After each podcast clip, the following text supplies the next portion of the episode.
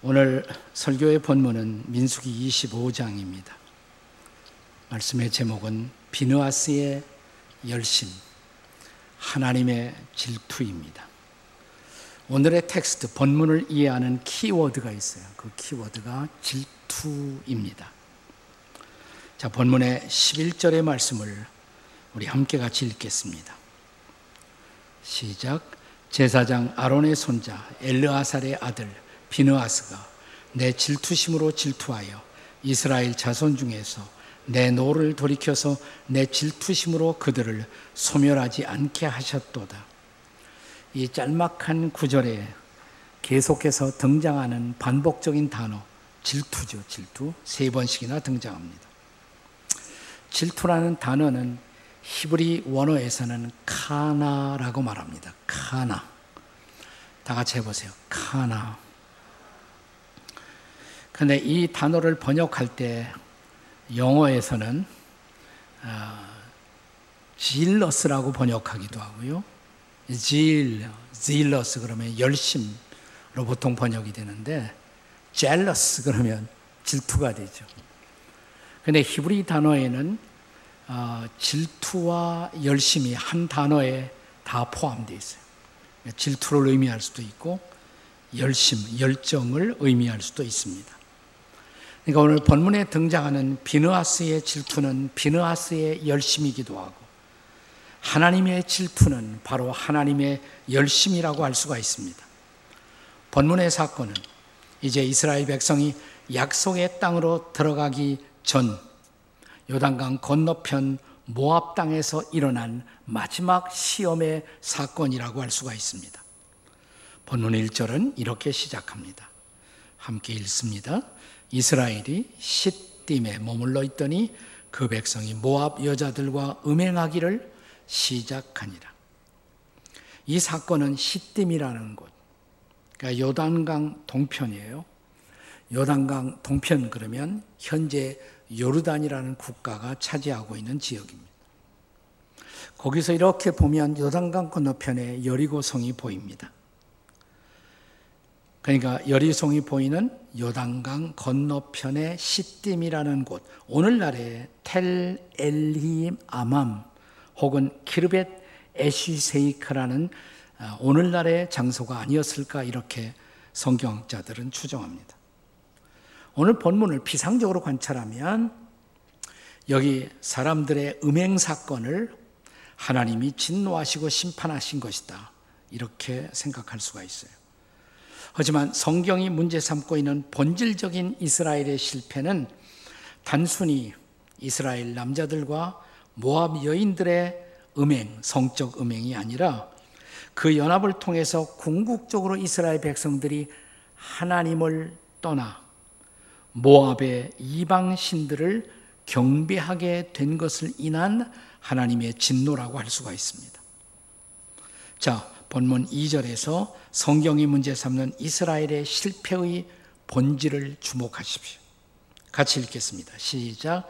그 여자들이 자기 신들에게 제사할 때 이스라엘 백성을 청함에 백성이 먹고 그들의 신들에게 절함으로 궁극적으로 모압의 신들을 이스라엘 백성들이 아, 경배하게 되었다는 것입니다.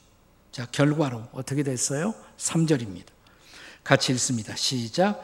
이스라엘이 바알 부올에게 가담한지라 여호와께서 이스라엘에게 진노하시니라. 바알이라는 말의 뜻은 본래 주인이라는 뜻이에요. 바알의 뜻이 주인이라는 뜻입니다. 바알 부올 그러면 부올이라는 지역의 주인, 그 주인이 바로 바알 신이었던 것입니다. 이스라엘 백성과 모압 여인들의 육적인 교제, 성적인 교제는 결국 모압인들의 신이었던 바알 신을 숭배하는 자리까지 나아가는 그런 영적 타락을 초래했다는 것입니다. 결국 여호와 하나님을 떠나 바알이라는 우상신의 노예가 된 것입니다. 하나님이 진노하실 수밖에 없었습니다. 그동안 하나님은 자, 광야의 행진을 통해서 이스라엘 백성들을 때로는 채찍질하시고 심판하시지만 계속해서 그 백성을 보호하고 약속을 지키기 위해서 그들을 약속의 땅으로 인도해 오셨습니다. 자, 이스라엘을 저주하고자 한 발락 왕의 계획과 발람 선지자의 계교에서부터도 하나님이 그 백성을 지켜주셨죠. 보호하시고 구원하셨습니다. 그럼에도 불구하고 이것을 감사하지 못하고 방심하고 드디어 하나님에게서 그 마음이 멀어지자 내면의 욕망을 통해서 이스라엘 백성들은 무너지게 된 것입니다. 자, 그렇다면 오늘 본문이 보여주는 이스라엘 백성들의 범죄를 통해서 오늘의 하나님의 백성들에게 전달하고자 하는 레슨은 무엇일까요? 그 첫째는 가장 무서운 영적 음행을 경계하라. 이것이 첫 번째 메시지. 물론 우리는 육적인 음행도 경계해야 합니다. 이스라엘 백성들이 요단강을 건너 약속의 땅으로 들어가는 역사적 과제를 앞에 두고 그들이 모압 여인들과 어울려서 성적으로 연합하는 죄에 말려든 것은 분명히 커다란 실수임에 틀림이 없습니다.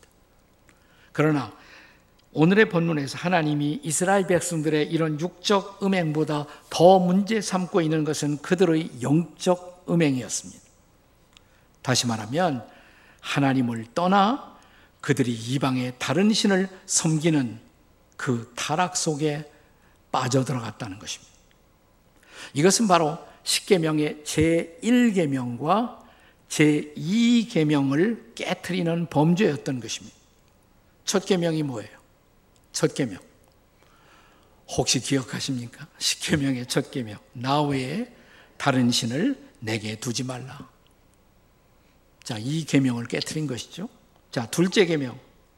너를 위하여 새긴 우상을 만들지 말고 또 그것들에게 절하지 말고 그것들을 섬기지도 말라. 이 명백한 두 번째 계명을 또 깨뜨린 것입니다.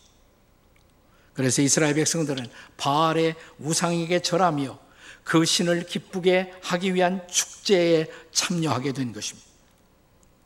이 바알의 신은 본래 그 지역 아, 특별히 요르단 지역, 뭐 이스라엘 지역도 있었어요. 레바논까지 그 지역에 바알 신 숭배가 굉장히 많았습니다. 이 바알의 신은 생식의 신 그리고 풍요의 신이었습니다. 근데 바알 신의 아내가 있어요. 바알 신의 마누라 신. 그 신의 이름은 아스타롯이라는 신이었습니다. 아스타롯.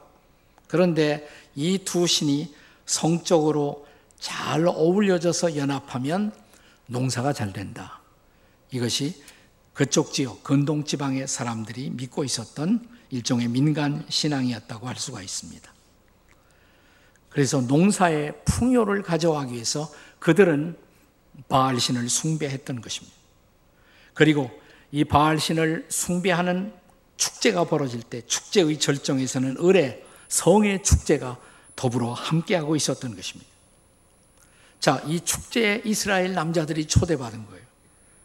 거기서 오랫동안 광야의 여정을 하면서 전쟁과 기근을 경험하고 또 아마도 금욕을 했던 이스라엘 남자들의 정신적으로 풀어지기 시작한 것입니다.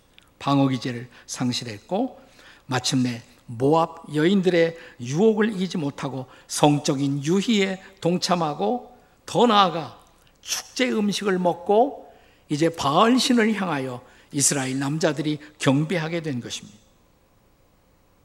자, 오늘 본문 3절을 보시면요. 본문 3절에 이스라엘이 뭐라고 그랬어요? 바알 부올에게 가담한지라 그랬어요. 이 가담했다는 말을 어떤 영어 성경 번역에 보면 yoked himself. 그러니까 멍에를 스스로 짊어지게 되었다. 스스로 멍에를 지게 되었다. 이제 이스라엘 백성들은 바알 신과 멍해를 같이 하며 바알의 노예로 종속되기 시작한 것입니다. 어찌 하나님이 진노하지 않으실 수가 있겠습니까? 잊지 마십시오. 가장 무서운 죄, 그것은 육적 타락 이상의 영적 타락이라는 것을, 그것은 육적 음행 이상의 영적 음행이라는 것을 하나님이 그것을 질투하신다는 것입니다. 질투는 그 백성을 포기하지 않으신 하나님의 사랑이에요. 우리가 누군가를 참으로 사랑한다면 그 사랑을 배신당할 때 우리는 당연히 질투하지 않겠습니까? 하나님은 질투하십니다.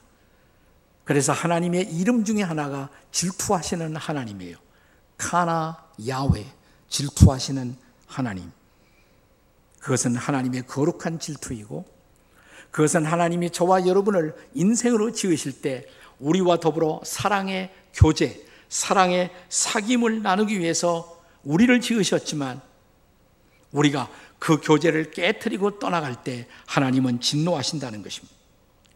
왜냐하면 우리가 하나님 앞에 하나님을 닮은 존재로 지음받은 중요한 목적 가운데 하나가 하나님과 거룩한 사귐, 펠로우십을 나누기 위해서였던 것입니다. 우리 신약의 서신 가운데 하나님과 하나님의 백성들 사이에 아름다운 사귐, 그 교제의 중요성을 강조하는 서신서가 있어요. 어떤 서신서인지 아세요? 요한 1서입니다. 요한 1서.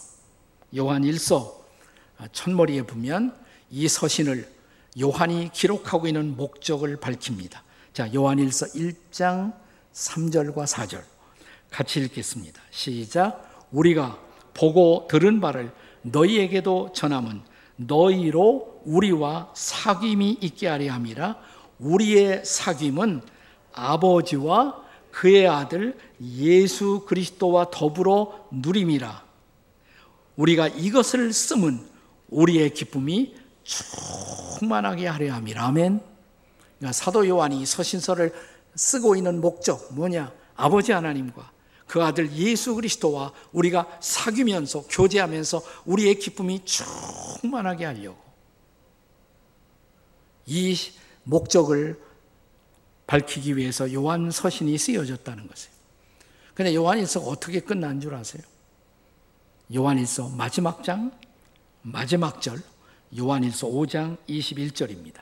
같이 읽겠습니다. 시작.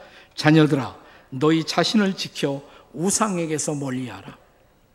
하나님과 예수님과의 교제의 중요성을 강조하는 서신서의 마지막 끝머리가 어떻게 맞춰지는가? 우상을 멀리하라.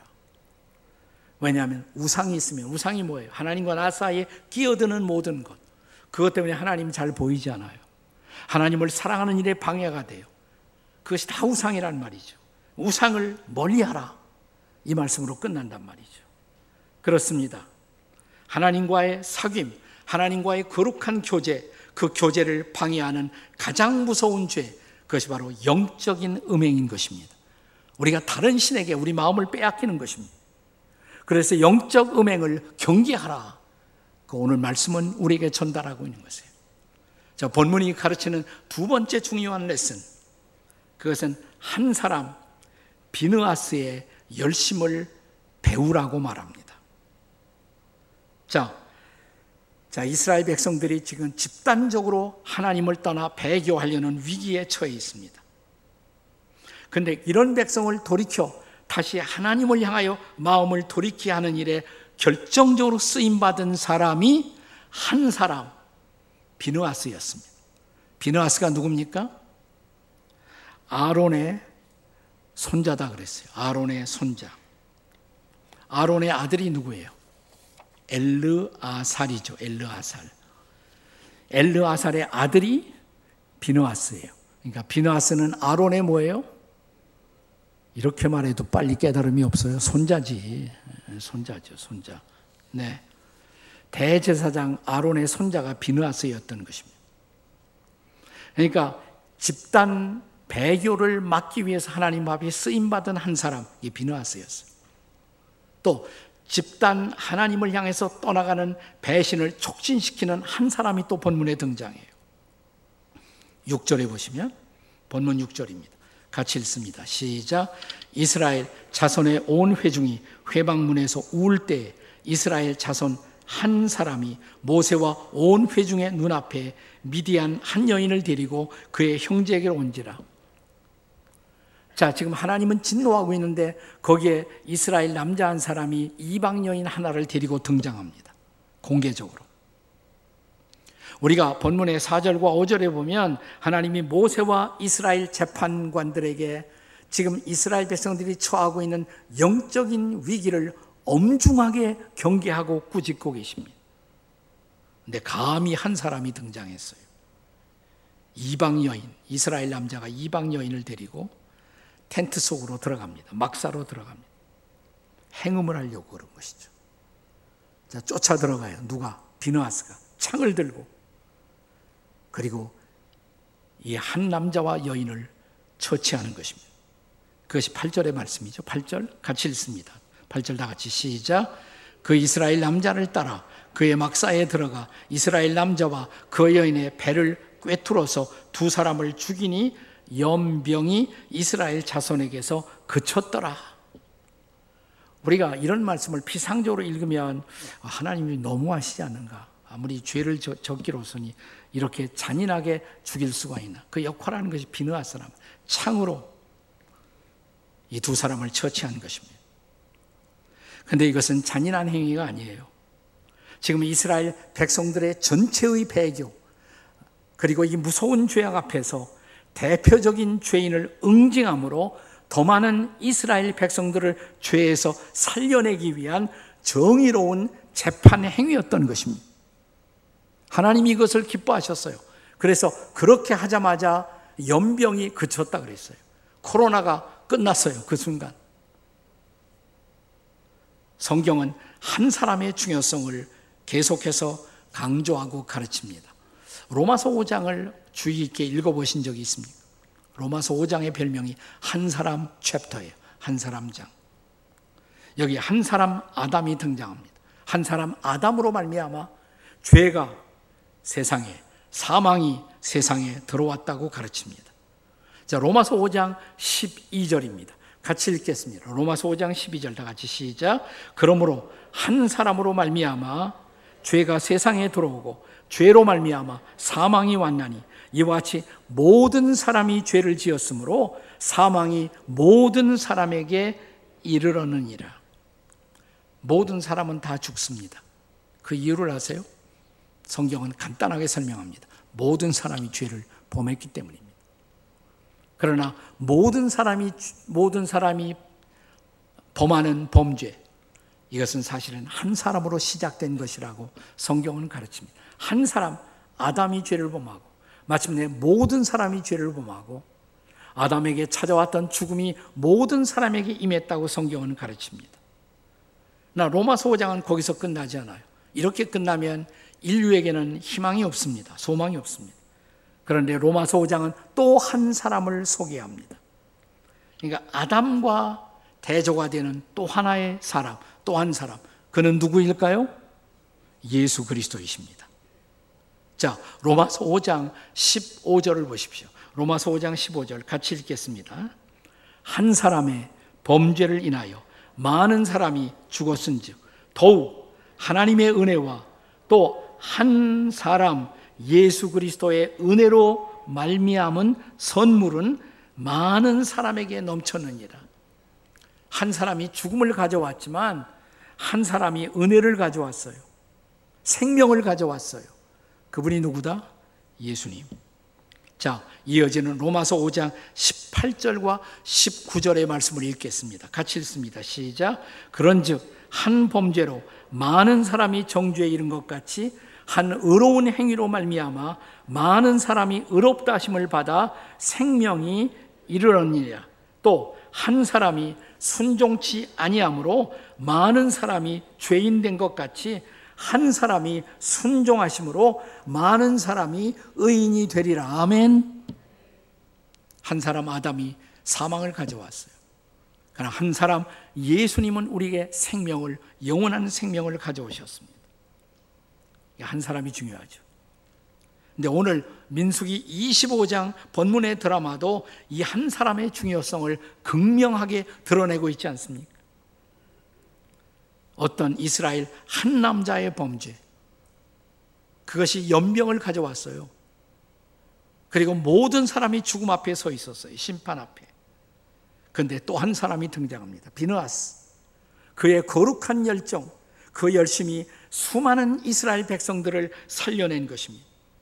이 비너아스의 열정, 그 열심은 그 안에 작동하던 하나님의 거룩한 열심이었던 것입니다. 그것은 우상을 용납할 수 없었던 하나님의 거룩한 질투요 하나님의 열심이었습니다. 우리가 사랑하는 사람이 배신할 때 우리가 질투하지 않는다면 그건 정상이 아니죠. 그건 나쁜 질투가 아니에요. 당연한 질투고 거룩한 질투일 수밖에 없습니다. 하나님도 질투하십니다. 우리를 사랑하시기 때문입니다. 그래서 우상을 향해서 우리의 마음이 빼앗기고 있는 모습을 보면서 그분은 진노하십니다. 그리고 우리의 마음을 돌이키고자 하십니다. 이 일에 쓰임받은 한 사람, 비누아스. 그렇습니다. 한 사람이 살면 우리 모두가 살 수가 있다는 것을 믿으시기 바랍니다. 내 한 사람이 바로 서면 우리 모두가 하나님의 생명을 경험하기 시작합니다. 자, 본문이 가르치는 또 하나의 중요한 레슨. 세 번째는 평화의 언약 혹은 속죄의 은혜를 사모하라는 메시지입니다. 따라서 하십시다. 평화의 언약, 속죄의 은혜를 사모하십시다. 옆에 사람에게 해보세요. 시작. 평화의 언약, 속죄의 은혜를 사모하십시다. 자, 비느아스라는 한 사람의 용기 있는 행동이 초래했던 결과는 무엇입니까? 본문의 12절, 13절의 말씀입니다. 같이 읽겠습니다. 시작. 그러므로 말하라. 내가 그에게 평화의 언약을 주리니 그와 그의 후손에게 영원한 제사장 직분의 언약이라. 그가 그의 하나님을 위하여 질투하여 이스라엘 자손을 속죄하였습니다. 여러분 두 가지 약속이 있어요. 평화의 언약, 속죄의 은혜. 자, 우선 우리가 살고 있는 세상은 오늘날도 계속 평화를 갈망하고 있죠. 전쟁이 일어날 때마다 우리는 평화를 갈구하며 평화의 노력을 다해 봅니다.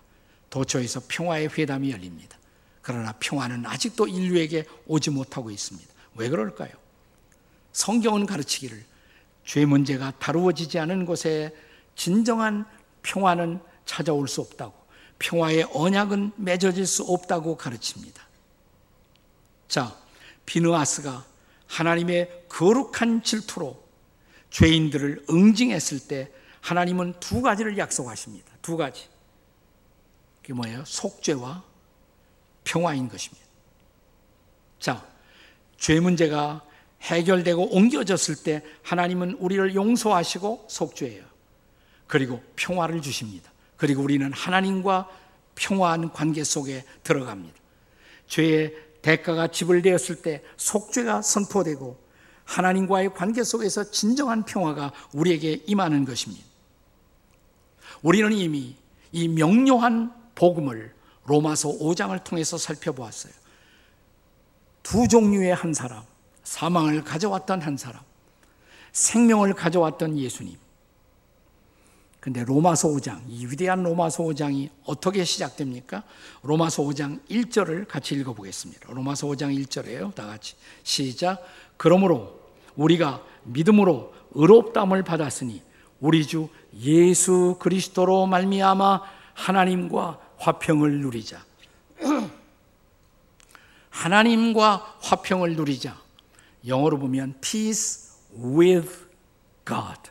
하나님과 화평. 이 하나님과의 화평이라는 것은 중요한 전제가 있어요. 우리가 지금 화평하지 못하다 이 말이에요.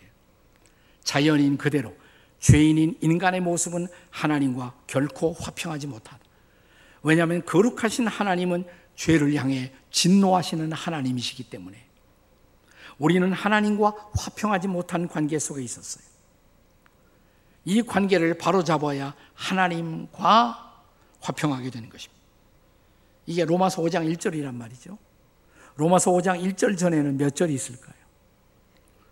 로마서 4장 마지막 절이겠죠. 네, 로마서 4장 마지막 절을 찾아보세요. 4장 25절. 자, 다 같이 읽겠습니다. 시작. 예수는 우리가 범죄한 것 때문에 내줌이 되고 또한 우리를 의롭다 하시기 위하여 살아나셨느니라.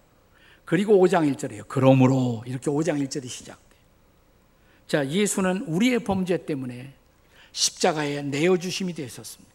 우리의 죄를 짊어지고 우리가 받아야 할 저주를 대신 짊어지고 우리가 받아야 할 심판을 받으시고 거룩한 피를 흘리셨어요. 우리가 그 예수 그리스도를 믿는 순간 우리는 의롭담을 받습니다. 죄를 용서받고 하나님의 의를 선물로 받고 의 가운데 새로운 삶을 시작합니다. 이게 로마서 4장 마지막 절이에요. 그리고 그러므로 우리가 믿음으로 의롭담을 받았으니 이제는 하나님과 화평을 누리자. 그렇습니다. 예수의 십자가 우리의 범죄를 대신 짊어지시고 죽어주신 그의 죽음이 그 대가가 지불된 것이 바로 십자가죠.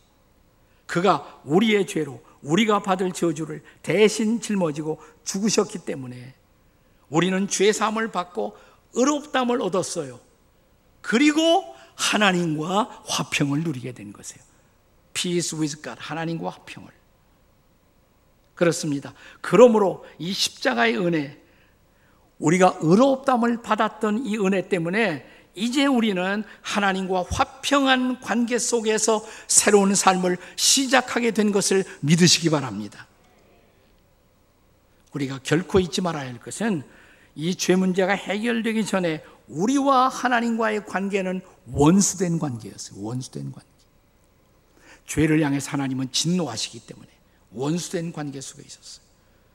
그분은 죄를 향해 진노할 수밖에 없으신 거룩한 분이셨습니다. 우리가 죄를 범하고 우리 모두는 우상의 노예가 되어 있었어요. 우상에 묶인 바 되었어요. 하나님을 섬기는 것이 아니라 우상을 섬기고 있었어요. 그런 우리를 바라보시면서 질투하신 하나님, 진노하시는 하나님이셨던 것입니다. 그런데 놀라운 사건이 일어났어요. 하나님과 원수되었던 우리가 어느 날 하나님과 화목하는 놀라운 반전이 이루어졌어요. 이것이 복음의 사건이에요. 복음의 사건. 이번 여름 동안에 우리는 제주에 가서 땀을 흘리며 이웃들을 섬기고 복음을 전하고 돌아왔습니다. 여러분, 이 한반도 한국 땅에 우상이 가장 많은 곳이 어딘 줄 아세요? 그러니까 제주 이야기를 하죠. 네. 제주가 우상이 제일 많은 곳이에요. 네. 수많은 우상신들이 있고, 그리고 아마 한반도 안에서 가장 많은 굿과 그리고 무속행위가 전개되고 있는 것이 바로 제주 땅이란 말이죠. 이 제주 땅을 향해서 복음을 들고 처음으로 가셨던 분, 이기풍 목사님. 평양신학교 제1회 졸업생. 그가 졸업하고 하나님의 강력한 강권적인 부르심으로 제주를 향해 떠나갑니다. 그러니까 사실상 그 당시 제주는 해외나 마찬가지라면 첫 번째 선교사예요. 그가 제주에 가자마자 느낀 것. 내가 몇 걸음을 걷지 못해 나는 계속해서 우상을 만난다. 그렇게 바닷가에 수많은 우상들이 진치고 있었단 말이죠. 거기서 복음을 전하는 거예요.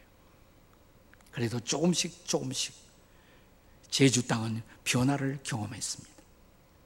이번에 우리 어, 지구촌 주의 백성들이 거기 가서 3천 명 가까운 사람들이 한 주간 동안 땀을 흘리고 복음을 전하고 이웃들을 섬겨주고 그리고 제주 컨벤션에서 우리는 전도의 축제 속에 믿지 않는 사람들에게 예수 그리스도의 화목의 복음을 전했습니다. 여러분 아직 그거 보지 못하신 분 한번 들어가서 다 보세요. 네. 그 컨벤션 축제의 절정에서 제가 요한복음 3장 16절로 설교를 했습니다. 그리고 많은 분들이 주 앞에 돌아왔습니다. 얼마나 주님이 기뻐하셨을까? 십자가의 복음이 전해졌을 때 우상을 버리고 하나님 앞에 돌아오는 사람들, 해녀도 돌아오고 주님 앞에. 이 복음이 가져왔던 놀라운 기적, 역사 속에 복음이 전해지는 곳에 언제나 이 기적이 일어나요. 하나님과 원수 되었던 우리가 하나님과 화목하게 되는 것을 믿으시기 바랍니다. 로마서 5장 10절, 11절의 말씀을 읽겠습니다. 크게 읽겠습니다. 시작. 곧 우리가 원수되었을 때 그의 아들의 죽으심으로 말미암아 하나님과 화목하게 되었은즉 화목하게 된 자로서는 더욱 그의 살아나심으로 말미암아 구원을 받을 것이니라. 그뿐 아니라 이제 우리로 화목하게 하신 우리 주 예수 그리스도로 말미암아 하나님 안에서 또한 즐거워하느니라. 여러분, 우리가 십자가에서 죽으시고 부활하신 예수 그리스도를 우리의 구주와 주님으로 만나는 순간 하나님과 화목하죠. 하나님과 평화하게 됩니다. 한 가지 축복이 더 있어요. 하나님 안에서 즐거워한다 그랬어요. 즐거워한다. 네. 진정한 기쁨, 진정한 축제, 진정한 은혜, 진정한 기쁨을 우리는 경험하기 시작합니다. 우리가 세상에서 죄악 속에 빠지는 이유, 세속적인 기쁨을 찾아서 그런단 말이죠. 그러나 그 무엇도 보장하지 못한, 그 무엇도 제공할 수 없었던 하늘의 기쁨, 놀라운 기쁨을 체험하기 시작합니다. 하나님 안에서 즐거워하느니라 그랬어요. 우리 시대의 복음주의 설교가인 존 파이퍼는 이런 말을 합니다. 그래서 예수를 믿는 순간 우리 모두는 희락주의자가 된다. Hedonist. 진정한 희락주의자. 진정한 기쁨의 사람. 천상의 쾌락을 누리는 사람.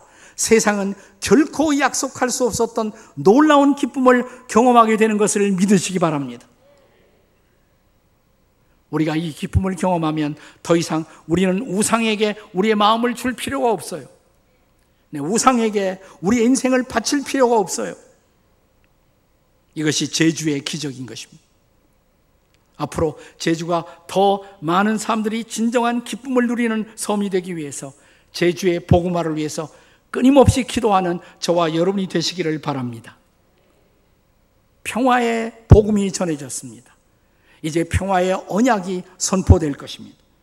속죄의 복음이 선포되었습니다. 속죄의 은혜가 임한 것을 믿으시기 바랍니다. 자, 왜 그렇게 주님이 역사하십니까? 우리를 사랑하시기 때문에. 질투하기까지 사랑하시는 하나님. 그 하나님은 저와 여러분을 질투하면서 사랑하세요. 질투하면서. 나는 너희들이 우상에게 굴복하는 모습, 우상에게 마음을 빼앗기는 모습을 더 이상 두고 볼 수가 없다. 그래서 질투하면서 저와 여러분을 향해서 사랑을 선포하시는 하나님, 그 하나님 앞에 나와 하나님과의 관계를 회복하고 하나님 안에서의 진정한 즐거움, 진정한 축제를 누리는 이 가을철, 이 추석절, 복음으로 말미암아 은혜와 기쁨을 누리는 절기가 되시기를 주의 이름으로 축원합니다. 아멘. 기도하시겠습니다.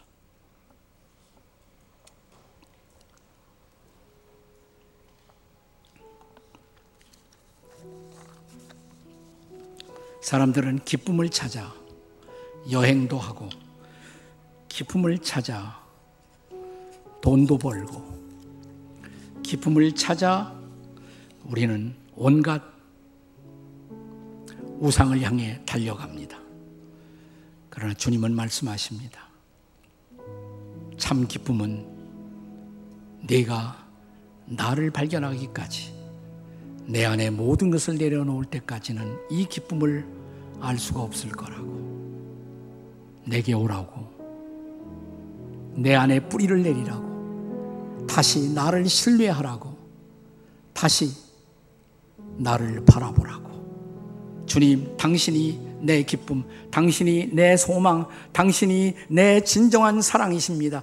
이 고백이 회복되는 우리가 되시기를 바랍니다. 주여 부르짖고 함께 동성으로 기도하시겠습니다. 주여 우리가 기도합니다. 우리 마음속에 진정한 기쁨, 진정한 쾌락, 진정한 은혜가 회복될 수 있도록 성령으로 역사해 주시옵소서. 오 주님, 주의 은혜로 우리를 축복하시고 우리를 회복시켜 주시고 우리를 새롭게 해 주시옵소서.